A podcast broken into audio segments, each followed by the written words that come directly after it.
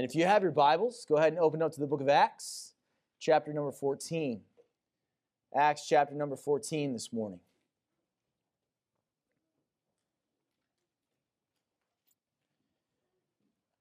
I want to share with you from God's Word about the first missions conference. The first missions conference out of Acts chapter number 14. You say, Where in the world do you see a missions conference in Acts 14? Well, Paul goes and he shares the gospel, the first missionary journey. We're going to talk about the rest of that today in Acts chapter 14. But look down at the end of the chapter. Acts 14, starting in verse 26 when Paul and Barnabas sailed to Antioch, from whence they had been recommended to the grace of God for the work which they fulfilled. And when they were come, they gathered all the church together, and they rehearsed all that God had done with them, and how he had opened the door of faith unto the Gentiles. And there they abode a long time with the disciples. So Paul comes and he gives the church of Antioch that had commissioned them and sent them a report about what God had done. Sounds like a missions conference to me. So this morning we're going to talk about the first missions conference out of Acts chapter number 14. But before we dive into the text of God's word this morning, let's go ahead and pray, ask Him to help us, and uh, as we study His word together this morning.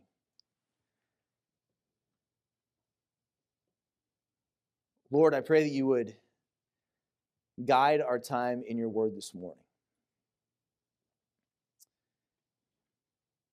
This is very simple thoughts out of Acts chapter 14. But I believe that if we take these things and genuinely apply them to our lives, we could change ourselves. Not, we can't change ourselves. You'd change us. You would change us. You would work in our church. You would work in our community. You could change the world through the gospel of Jesus Christ for the glory of God. And so I pray that this morning that you would help me to rightfully divide the word of truth. I pray that you would help us to listen with open hearts and with open minds, ready to take the principles taught this morning, not just to be hearers of the word, but to be doers of it. That we would take what is presented, that we would put it into practice, that we would grow closer to Christ as a result that we would see people transformed by the life changing gospel of Jesus Christ, that they would be transformed from the kingdom of darkness into the kingdom of light, and then that they would continue to walk as you would have them to walk. This can only be done through you and by you. So, Father, I pray that you would help us this morning as we humbly approach the text guide us, lead us, direct us. We'll give you the honor and glory for it because you're the one that deserves it. We ask this in your name. Amen. In, uh, in the summer of 2014, it was actually right before Angela and I moved to Texas. Uh, like literally, we, we, we, had the opportunity, we had the opportunity to go and participate in a missions trip to the country of Ethiopia in Africa. We went with Maranatha Baptist University. And uh, you can see us in there. I look a lot younger there than I do now. And uh, so we went and uh, literally got back from our trip. The next day, we loaded up our car, packed up, and started driving to Texas. Really quick turnaround. But we had the opportunity to spend two weeks in the country of Ethiopia working in an orphanage with victimized and marginalized children. It's a life changing experience. I saw some things there that I don't know I would, if I would see anywhere else. Um, there were two girls that were rooming together in the orphanage there. One was blind and one was dyslexic. So when it came to the time, devotional time in the evening, when they would study the Bible together, the girl who was blind would take her Braille Bible and read God's word to the girl who was dyslexic. Unbelievable. I'd never seen anything like it before. There was another girl there in the orphanage who one evening her uncle had come home intoxicated and cut off a portion of her arm with a machete. She was taken in there in the orphanage. And I have never seen a child with the joy of the Lord like I had in that girl. And the missionaries who were there in the orphanage had taught her how to care for some of the infants that were there with one arm. She could hold them, she could feed them, and she loved serving in that way. Unbelievable. Just some incredible things that I saw there that I don't know if I'd be able to see anywhere else. And Angela and I had sent out some support letters. We had asked people to give and to help send us on that trip. And when we got back, we loaded up our car, we started driving.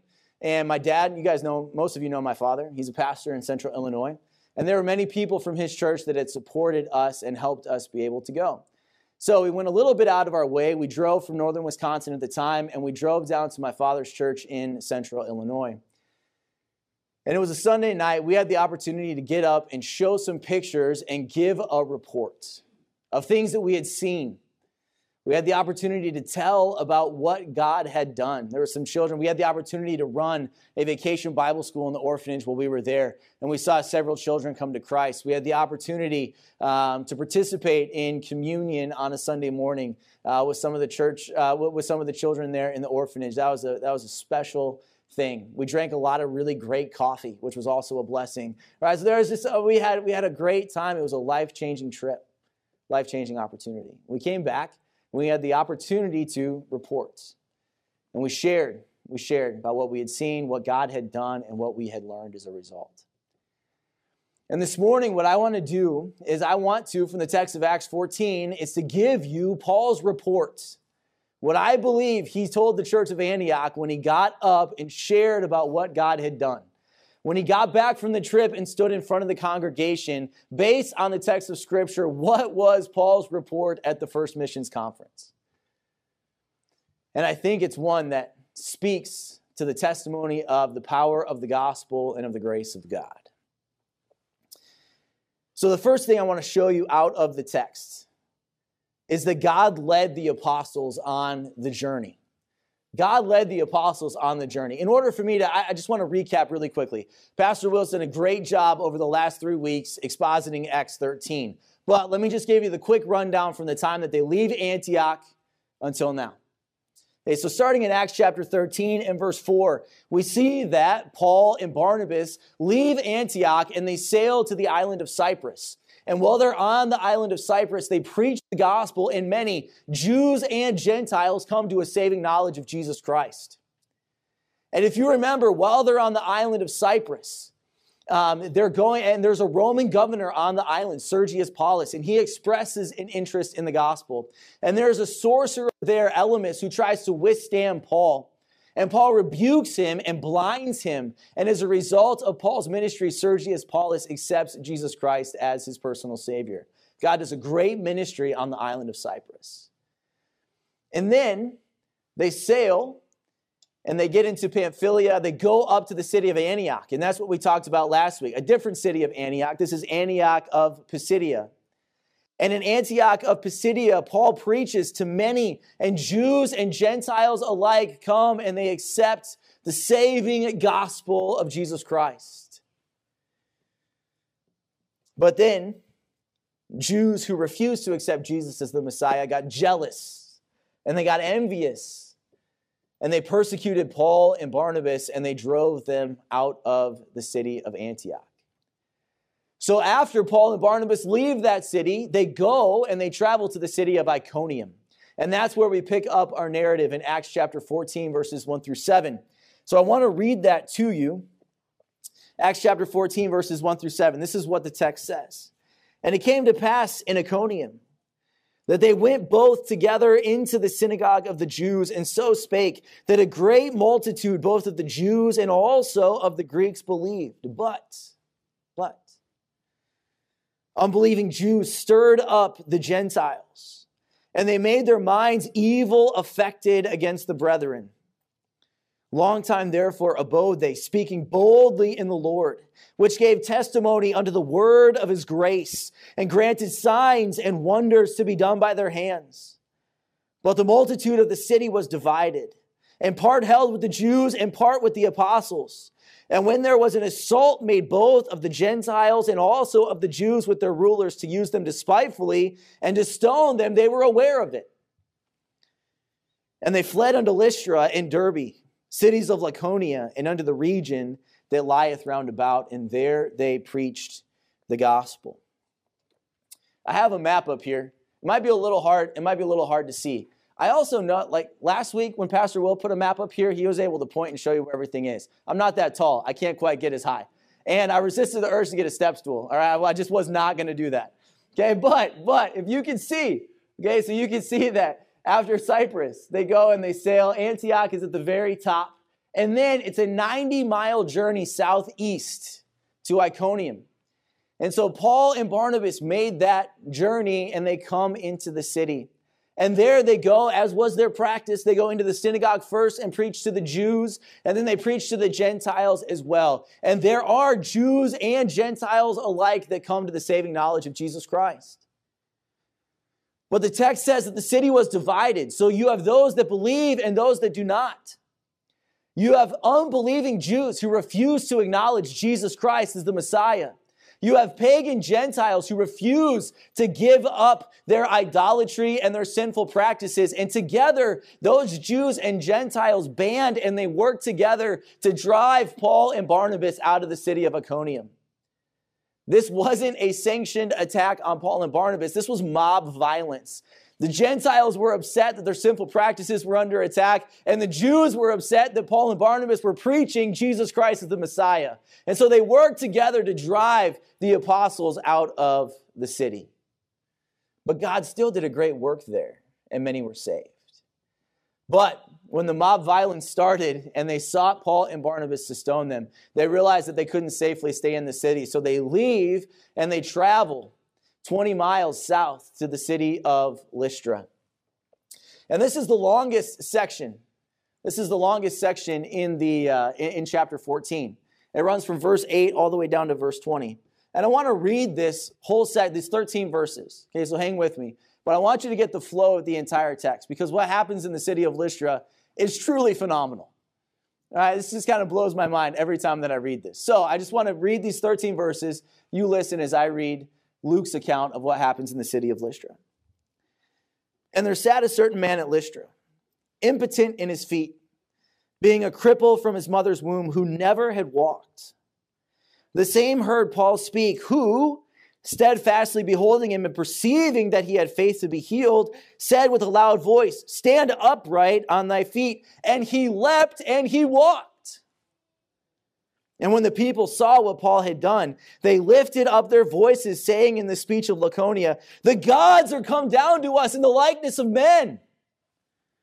And they called Barnabas Jupiter and Paul Mercury because he was the chief speaker. Then the priest of Jupiter, which was before their city, brought oxen and garland unto the gates and would have done sacrifice with the people, which when the apostles Barnabas and Paul heard of, they rent their clothes and they ran in among the people, crying out and saying, Sirs, why do you do these things? We also are men of like passions with you, and preach unto you that you should turn from these vanities unto the living God, which made heaven and earth and the sea and all things that are therein who in times past suffered all nations to walk in their own ways. Nevertheless, he left not himself without witness, in that he did good, and he gave us rain from heaven and fruitful seasons, filling our hearts with food and gladness. And with these sayings, scarce restrained they the people, that they had not done sacrifice unto them. And there came thither certain Jews from Antioch and Iconium, who persuaded the people, and having stoned Paul, drew him out of the city, supposing that he was dead. And with these, oh, sorry, verse 20, howbeit, as the disciples stood round about him, he rose up and came into the city, and the next day he departed with Barnabas to Derbe. Man, what a whirlwind in the city of Lystra. So what happened was is that Lystra is a Roman military colony with a soldier's road that connected it to Antioch. So Antioch and Lystra are both Roman colonies in the region. And there was a Roman military highway that connected the two. That could also help explain why Jews from Antioch and Iconium traveled so far to persecute Paul in Lystra. Right? There was an easy road between the two.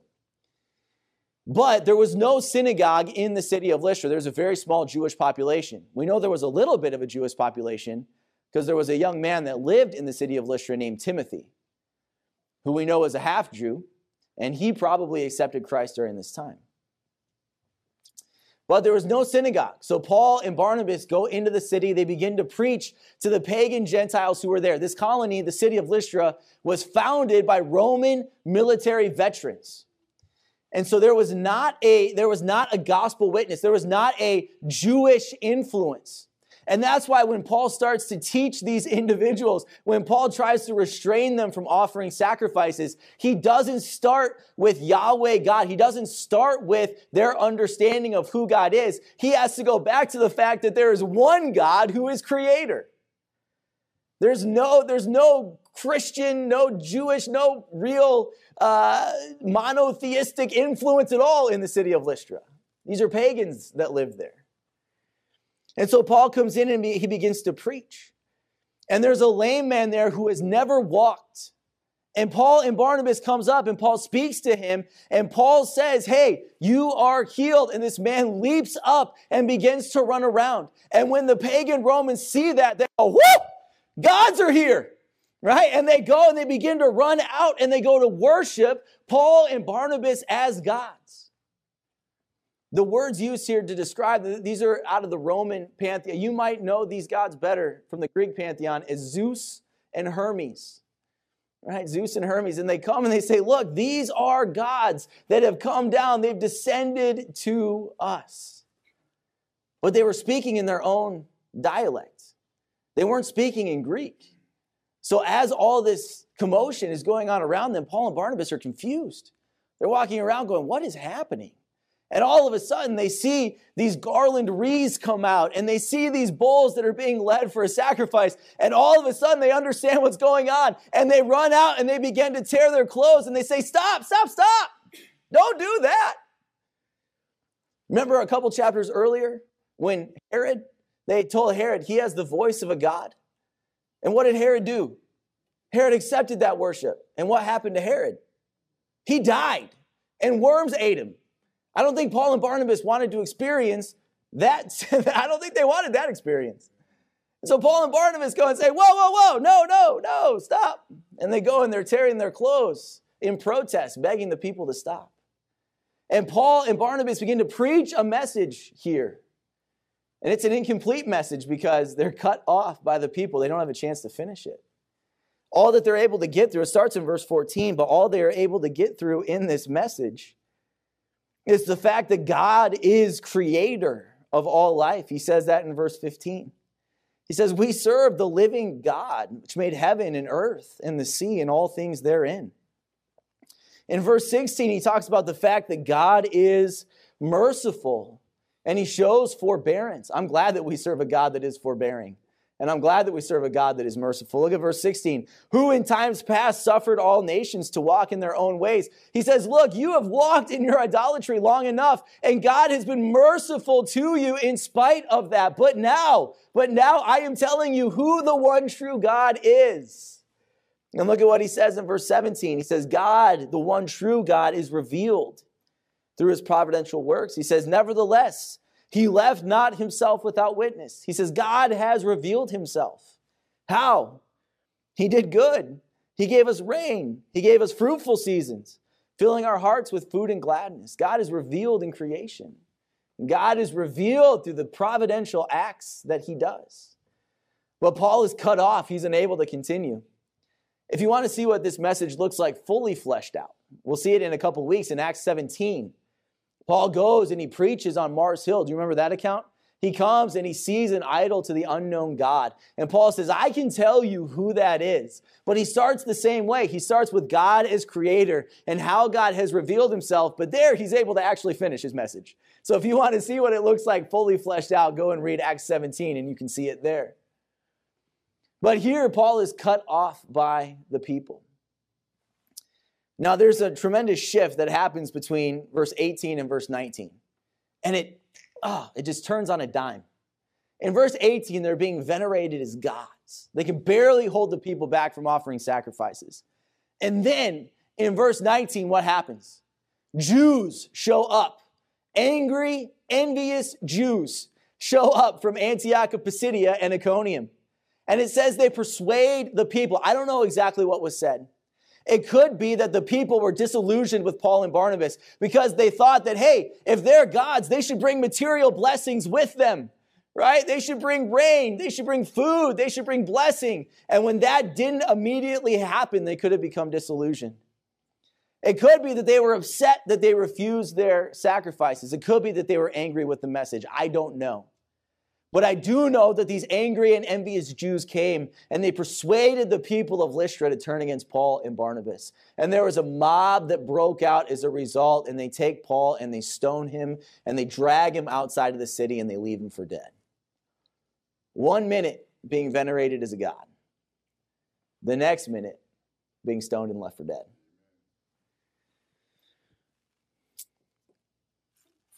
But then an incredible thing happens we know that Paul had success preaching the gospel because look at what it says in verse 19. Who persuaded the people and having stoned Paul drew him out of the city. Verse 20. Howbeit as the what? Disciples. As the disciples. So Paul and Barnabas had good ministry in Lystra. They had seen people saved and coming to the saving knowledge of Jesus Christ. And as Paul's broken body lay outside of the city gates, those individuals to whom they had had ministry came and they checked on the Apostle Paul. And while Paul was there clinging to life, God providentially worked in his body.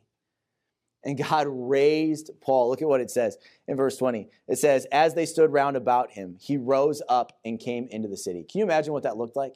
When you have Paul laying there and all the disciples coming to check, right? And they're looking at him. And all of a sudden, Paul stands up. I don't know if you would cheer or scream at that point. I really, I really don't know. I don't know what you would do. But Paul stands up. Woo! He's healed, right? Probably a little bit of both. Uh, but we have Paul, and he stands up, and he is he is healed, and we know that he's healed because he and Barnabas know that they can't stay in the city of Lystra, so they leave, and they have to make the sixty mile trek to the city of Derbe. That would have taken several days, if not weeks. So we know that God healed him because he was able to make this journey down to the city of Derbe. And we get a very short overview of their ministry in Derbe. We see this in verse 21. Um, when they had preached the gospel to that city, that's the city of Derbe, and had taught many, they returned again to Lystra and to Iconium and to Antioch. They had very good ministry in Derbe. Now, there's something that I thought was interesting. If you notice from the city of Derbe up here, um, just to the southeast of Cilicia, there's the city of Tarsus. Do you remember where Paul was from? Paul was from Tarsus, okay? He's known as Saul of Tarsus. It struck me when I was looking at this map that Paul, after they were done with Derbe, could have traveled home. He could have gone to his hometown. And I don't know about you, but after traveling for a long period of time, there's nothing quite like coming home and sleeping in your own bed, right? He could have gone home. He could have slept in his own bed, could have had a hot meal, could have rested a little bit, hopped on a ship, had a very easy journey back to Antioch and been done. But he didn't. Do you see what it said there in the text? What did he do? Verse 21 He returned again to what? Lystra. What had just happened in Lystra? The man got stoned there. And he turns around and walks back inside the city. And he goes to Iconium, where he had been chased out. And he goes back to Antioch, where he had been chased out. Why in the world would he do that? Because God not only led the apostles, God also worked through the apostles on this journey. God worked through the apostles on this journey. You say, how did God work through the apostles on the journey? Well, I think that there are four things that God did as he worked through the apostles on this journey. First of all, there were many individuals, both Jews and Gentiles alike, who believed on Christ as the gospel was faithfully proclaimed. So there were many who believed on Christ. That's what God did. And God worked for Paul and Barnabas and in Paul and Barnabas and then through Paul and Barnabas, and as they went and faithfully proclaimed that Jesus Christ died on the cross and he rose again and he took your sin and he gave you his righteousness as he preached the message of the gospel, people got it and they believed. We see that in verse 1. It came to pass in Iconium, they went together in the synagogue and they spake, and a great multitude, both of the Jews and of the Greeks, believed. Look at verse 3. Long time, therefore, abode they, speaking boldly in the Lord. Look at verse 7.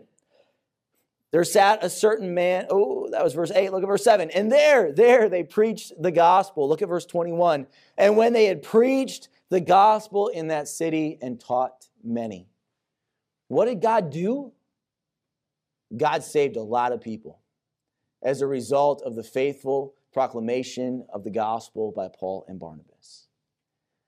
But not only did many come and accept Christ, also, there were new saints who were discipled in Christ. There were new saints who were discipled in Christ. I see that in verse 22. It says that they traveled through these cities. What did they do? Confirming the souls of the disciples. Listen, new believers in Christ need to be discipled. New believers need to be discipled. Colossians 2 6 tells us, As ye have therefore received Christ Jesus the Lord, so walk ye in him. But how do new believers learn to walk in him? Well, Matthew 28 19 and 20 tells us that we have the responsibility to go and teach new believers to observe all things whatsoever I have commanded you. We have the responsibility to help confirm the souls of the disciples. And we'll talk about that more in a minute. But third, I also see that the church was encouraged to be faithful to Christ. The church was encouraged to be faithful to Christ. Look at verse 22 again. It says, confirming the souls of the disciples and exhorting them to continue in the faith, that we must, through much tribulation, enter into the kingdom of God. Listen, new believers need to be encouraged. And the cities that Paul was leaving these new believers in, they had already firsthand seen persecution. They had stood around and viewed Paul's broken body after he had been stoned. They had already seen the ramifications of placing their faith and trust in Jesus Christ. Do you think these people needed to be encouraged? Absolutely. And Paul and Barnabas decide to take the long, dangerous trek back so they can encourage new disciples in Christ. I'm, I'm quite confident that Paul wasn't praying to be stoned and persecuted and chased from city to city.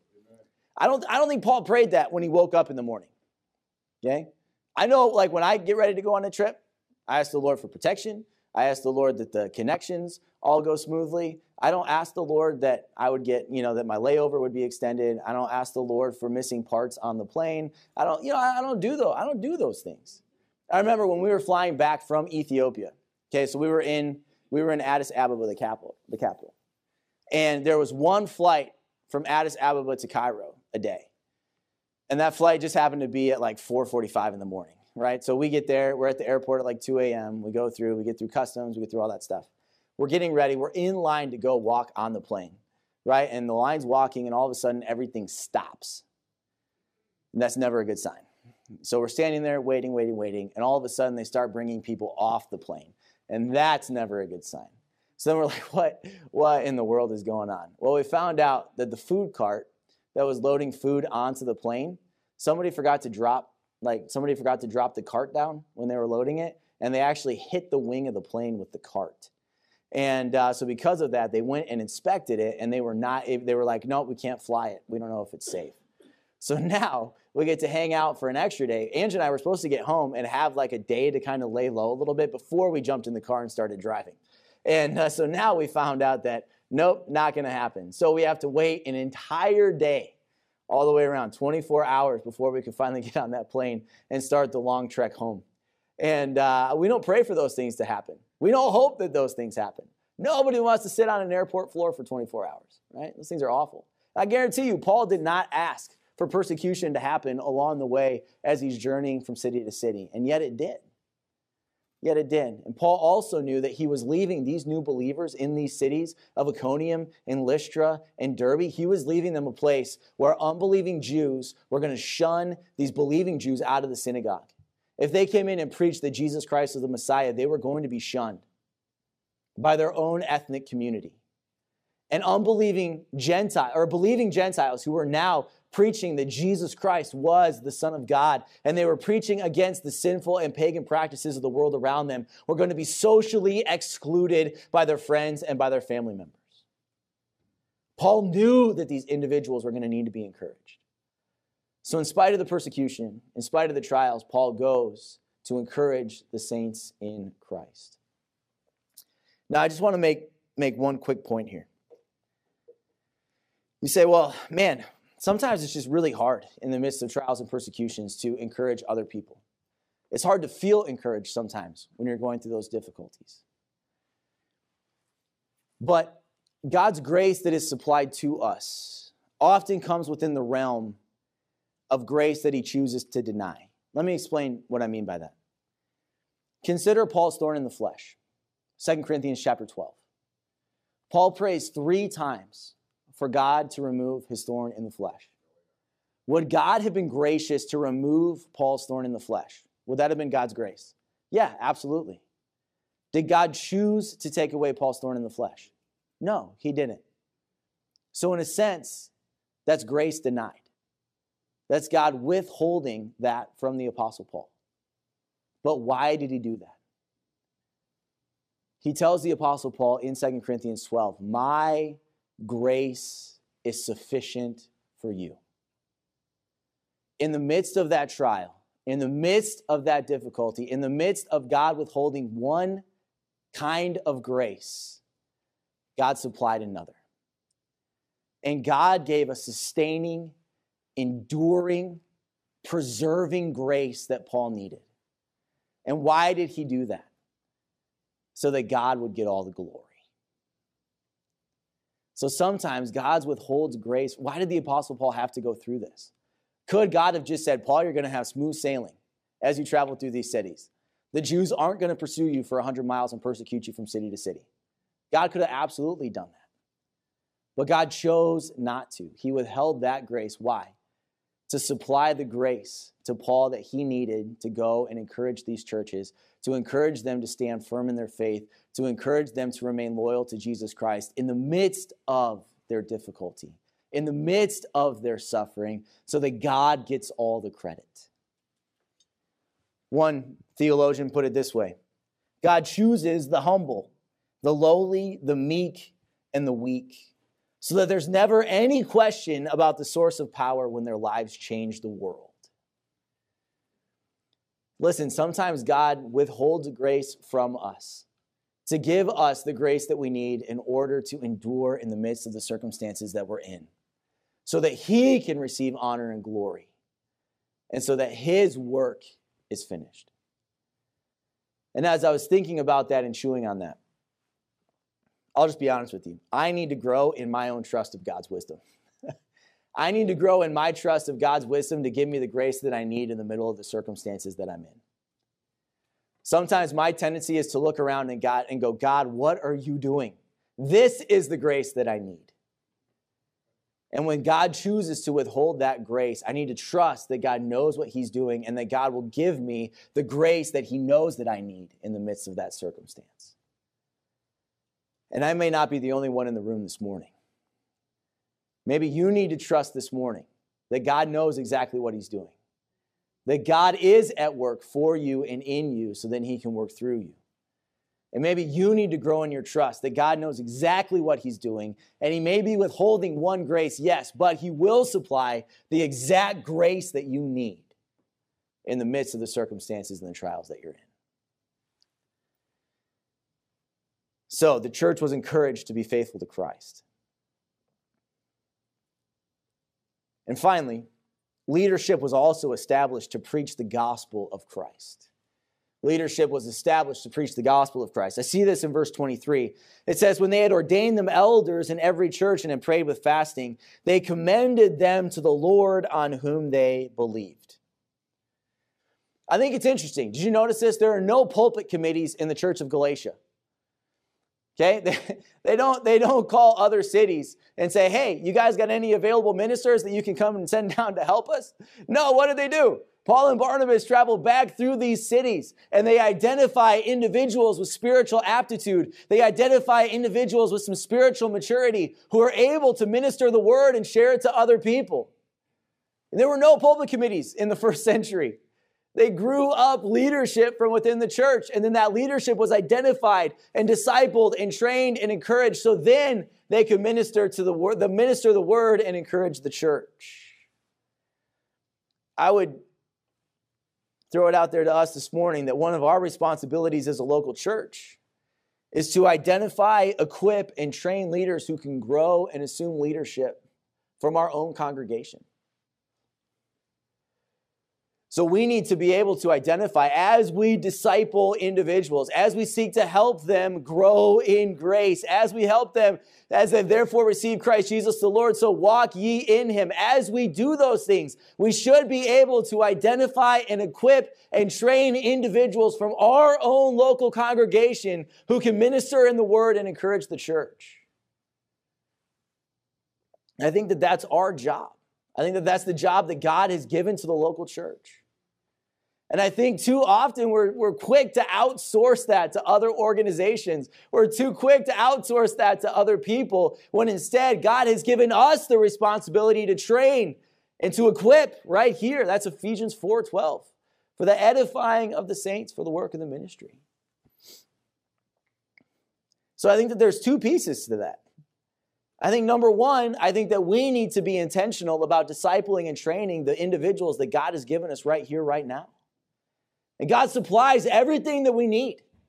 God gives us everything that we need, and God takes care of His church. And as we disciple, and as we train, and as we equip, we have the responsibility to identify and to help individuals grow up into the leadership capacities that God has given them. And also, I think that this requires pastors to stop looking at church leadership as a stepping stone to something bigger and better. Right? We need to get rid of the professional headhunter mentality within the church. And instead, we need to understand that God has given us everything that we need. And we need to embrace the responsibility that God has given us to train and equip the people that are right here in this room. Because God has given us everything that we need. He's given us the grace and He's given us the ability. The question is, will we go and do it? Because when I see one way that God worked through the apostles here, He worked through them to establish leadership in local churches. So God led the apostles, God worked through the apostles. I think God also taught the apostles lessons on the journey. God taught the apostles lessons on the journey. Just a couple years after this journey happened, the apostle Paul got his pen out and he wrote the letter of Galatians to these churches. Okay, so he would have written the letters of Galatians, and those would have circulated between the churches of Derbe and, and Lystra and Iconium, Antioch, and others. And so I want to I want to show you a couple lessons that I think Paul learned on this journey. I'm going to validate those through the book of Galatians. Okay, so if you have your Bible, put your finger in Galatians chapter 1. We're going to flip back and forth just slightly. Okay? But I want to show you lessons that Paul learned here, and then he reiterates them to the churches as he studies through the book of Galatians. The first lesson is this the gospel has transforming power. The gospel has transforming power. You say, where do you see this? Well, consider Paul himself. In chapter number seven, if you remember, Paul stands there, Saul at the time, he stands there and presides over the stoning of Stephen. Why was Stephen stoned? For the faithful proclamation of the gospel of Jesus Christ. That's a quarter of the way through the book. Now, exactly halfway through the book of Acts, what happens to Paul? Paul is stoned. Why? For the faithful proclamation of the gospel of Jesus Christ. That is a complete 180 in the life of the Apostle Paul. How can that change be explained? It can only be explained to the transforming power of the gospel, working for Paul and in Paul and now through Paul. The gospel has life transforming power. Paul articulated this in Romans 1:16, "For I am not ashamed of the gospel of Christ, for it is the power of God unto salvation to everyone who believes. I told you I was going to show you this out of the book of Galatians, chapter number one. All right, let me flip over there real quick. All right, in Galatians chapter 1, Paul starts off his epistle to the Galatians with a proclamation of the power of the gospel. Okay, pick it up in verse 1, 1 1. Paul, an apostle, not of men, neither by man, but by Jesus Christ and God the Father who raised him from the dead. And all the brethren which are with me under the churches of Galatia, grace be unto you and peace. Get this from God the Father and from our Lord Jesus Christ, who gave himself from our sins. Why? That he might deliver us from this present evil world. How? According to the will of God and our Father. Why? To whom be glory forever and ever. Amen. This is the life transforming power of the gospel at work. It's easy for us to look outside the doors of our church and say the world is falling apart. And some days it feels like it is. But the problem in our own hearts, Jeremiah tells us our own hearts are deceitful and desperately wicked. Who can know it? But the problem in our own hearts and the problem in our world is not our government. It's not any kind of movement. It's not whatever, you fill in the blank. That's not the problem in our world. The problem in our own hearts and the problem in our world is sin. And the answer is Jesus Christ. And people need the saving gospel of Jesus Christ. When Paul came into these cities, right, Paul didn't go to the pagan temples and say, hey, you know, you really shouldn't be worshiping. Oh, he didn't bring up the food offered to idols issue, right? He didn't go there and say, well, you really shouldn't be eating that right? He didn't go to, he didn't try to go and do behavior modification. He didn't try and go and make them more moral people. What did he do? He went and he preached the gospel. So, my encouragement to you this morning would be let's keep the main thing the main thing. So, when we go into the mission field, let's stay focused on the gospel of Jesus Christ. Let's keep our ministry centered around fulfilling the great commission to which He has given us. There are lots of things that can distract us. There are lots of shiny things out there that can pull us in other directions. But if we truly believe that the gospel has life transforming power, let's keep the main thing the main thing. And I think that Paul understood that. And if there's anything that I think Paul learned as he went through this journey, it was that the gospel has life transforming power. It transformed Paul and it can transform those who need Jesus. The problem in our world is sin. The answer is Jesus. The gospel has transforming power. Also, also, you and I need to get off the roller coaster of human approval. You and I need to get off the roller coaster of human approval. In the city of Lystra, one minute, Paul is being worshiped as a god. I mean, imagine what that would have been like, right? Worship of the God. Paul resisted the urge to change his Twitter handle, right? To at the real Hermes, right? He could have run around and said, hey, look at this. We're awesome. We're awesome. He could have done that. Uh, do you think Paul was tempted? I mean, we're all humans, right? Do you think Paul was tempted? Or it could have been like, man, there's some, there's some serious adulation going on here. Man, these people really like me. That's awesome. Okay, check this out. Do you think Paul maybe was tempted to say, well, let's eat a good meal first and then let's tell them, right, about the gospel?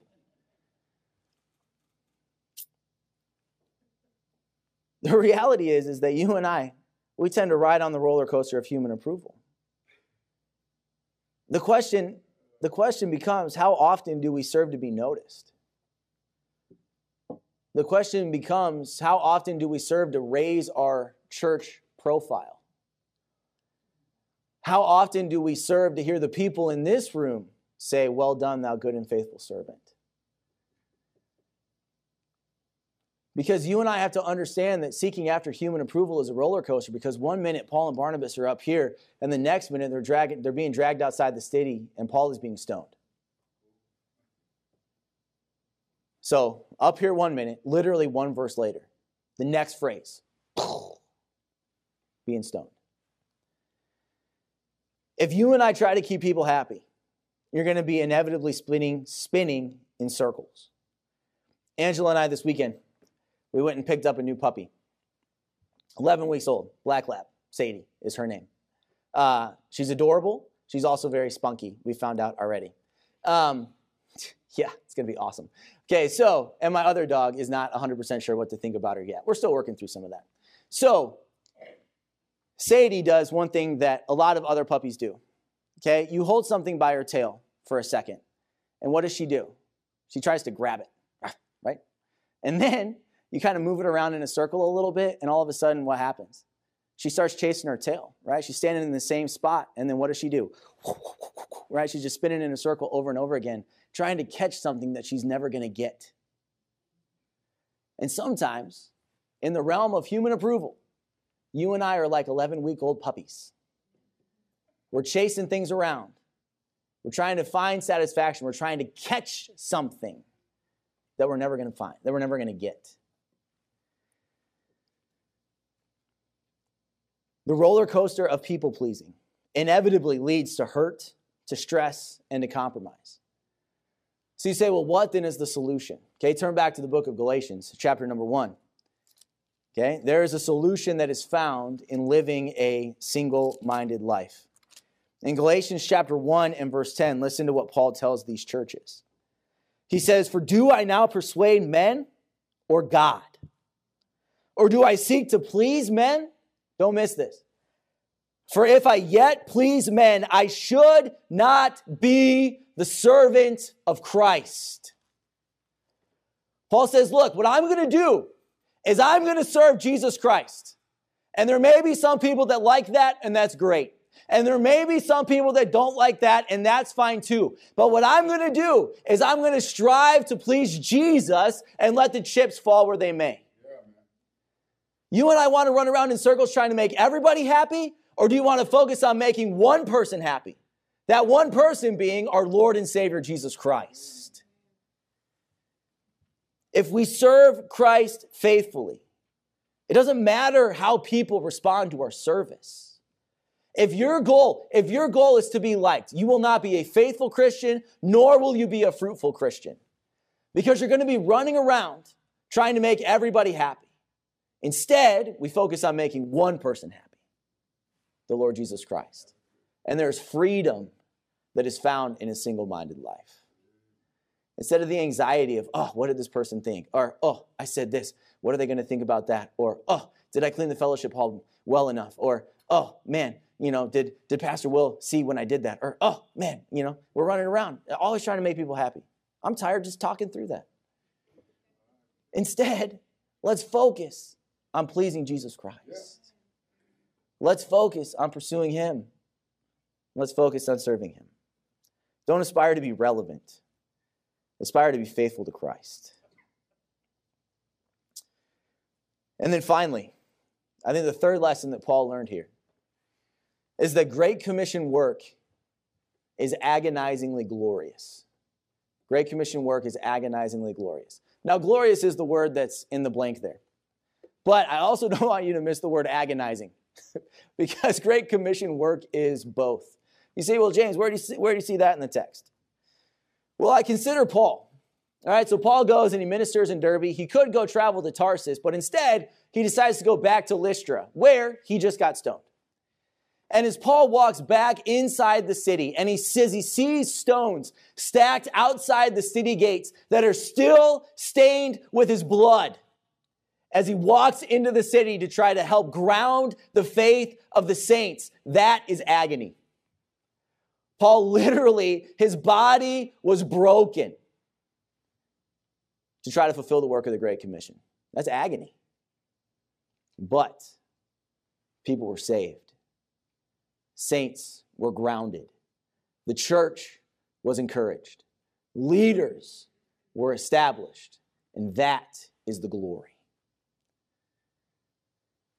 A lot of times, I, I, like talking about what God has done, right? We share good news testimonies. We talk about people getting saved in our community. We talk about the, chat, the opportunities that we've had to disciple with people, and that's awesome. I mean, that is the glory of Great Commission work. But let's not fool ourselves. Great Commission work is also hard. There is agony that is often involved in fulfilling the Great Commission because we live in a sin cursed world and the reality of broken relationships and sin and people walking away from Jesus Christ grieve us. And they can leave, uh, in Paul, they left physical scars. In us, they can leave emotional scars. And if you get involved in the lives of people, and if you are trying to invest in people and lead them to Jesus, it is both glorious and agonizing at the same time. And I think we need to be honest about it. I think we need to be honest about it. Paul sums it up well in his epistle to the Galatians. Paul uses, to explain this, Paul uses the example of childbirth. I'm very glad that that's nothing that I ever have to experience. Okay? So Paul uses that example though. And I also think I laugh a little bit because Paul's a little out of his depth when he uses that illustration, in my personal opinion, but he uses it anyway to explain what this looks like. All right, Paul never had to experience it either, but he uses this example to explain to explain what this looks like. In Galatians chapter 4, verses 19 and 20, he says this, "My little children, of whom I travail in birth again." That's the agony. He says, "Look, it's like I am in childbirth." When? Until Christ be formed in you. That's the glory. That's the glory. And sometimes discipling people, getting involved in the work of the Great Commission, sometimes it hurts. Sometimes it's painful. Sometimes people stab you in the back. Sometimes people walk away. This side of heaven, we all have a tendency to lose our way. And sometimes it hurts.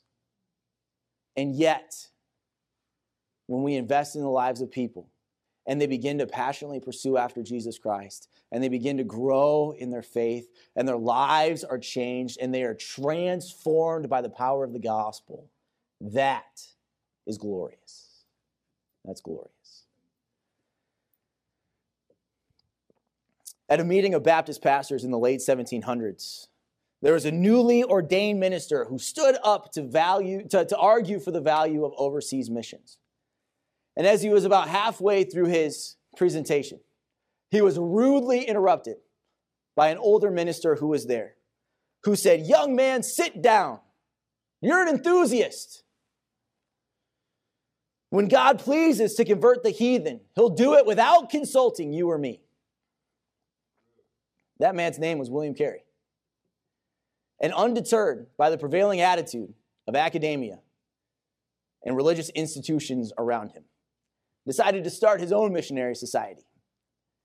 And in 1792, they held their first missions conference. And in it, he stood up and he preached a message where he says, Expect great things from God, attempt great things for God. And a year later, he was on a boat heading to India, and he forever changed the modern missionary movement. And I can imagine that as Paul returned to Antioch, and as he stood up, and as he gave his report, it was given with much power. And it was given, and the church rejoiced over how God had led them through their journey, how God had worked through them and about what they had learned as they shared the gospel along the way. And as we close today, I just I want to close three simple questions. Okay? Just trying to provoke your thinking as we get ready to leave here. Okay? Those three simple questions. First question is this Do you believe? Do you believe that the gospel has transforming power? Right? We can say it. The question is do you live like it has transforming power? Do you, as you enter into the mission field, do you actively share the gospel with other people? That coworker who you just look at and you say, there is no way that they will ever get saved. Do you give up on them or do you share the gospel? Do you truly believe that the gospel has life transforming power? And the way that you're living today, do you believe that the gospel changes the way that you live? Is the gospel working for you and in you and through you? From Acts 7 to Acts 14, there's a radical change in the Apostle Paul. It's a complete 180. Okay? I think we can argue that the gospel has life transforming power. The question is, what are you doing to prove it? The second question is this Are you serving God for His pleasure? Or are you serving for the approval of others? Are you serving God's pleasure? Or are you serving for the approval of others? So, as you are sharing the truth with other people, are you doing it so that they think you're smart? For those of you who have children at home, your own little disciplees, right? Are you discipling them so that they'll just behave and stop running around screaming? Or are you doing it so that God can work for them and in them and through them as they grow into the image of Jesus Christ? As you serve here in your local church, are you serving to be noticed so that people will think, man, that guy's that guy's pretty good. He's got it going on. Or are you willing to come and do it whether anybody sees or not? For whom are you serving? Serving for your own pleasure or are you serving for God's? And then finally, are you actively engaging in the ministry of the Great Commission? Are you sharing the gospel with others? Are you helping to ground others in the faith? Are you taking them and saying, This is what God's word says, let me help you grow? Are you encouraging others who are going through difficult times?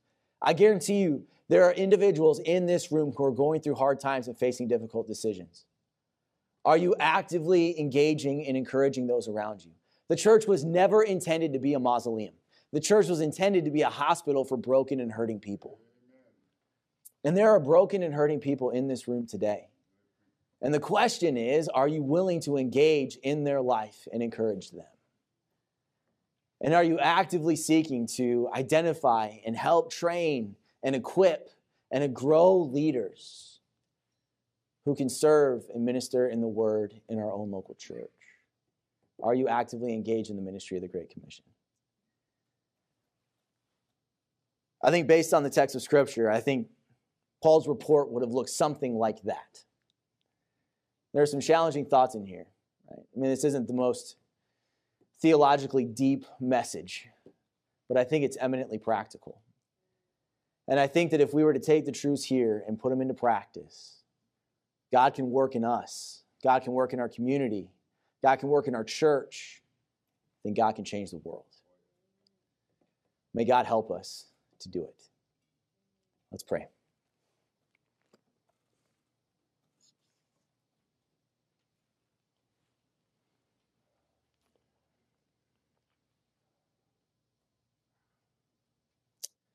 Heavenly Father, these are simple thoughts from the book of Acts. And yet, poignant thoughts for us as we walk out these doors and enter into the world.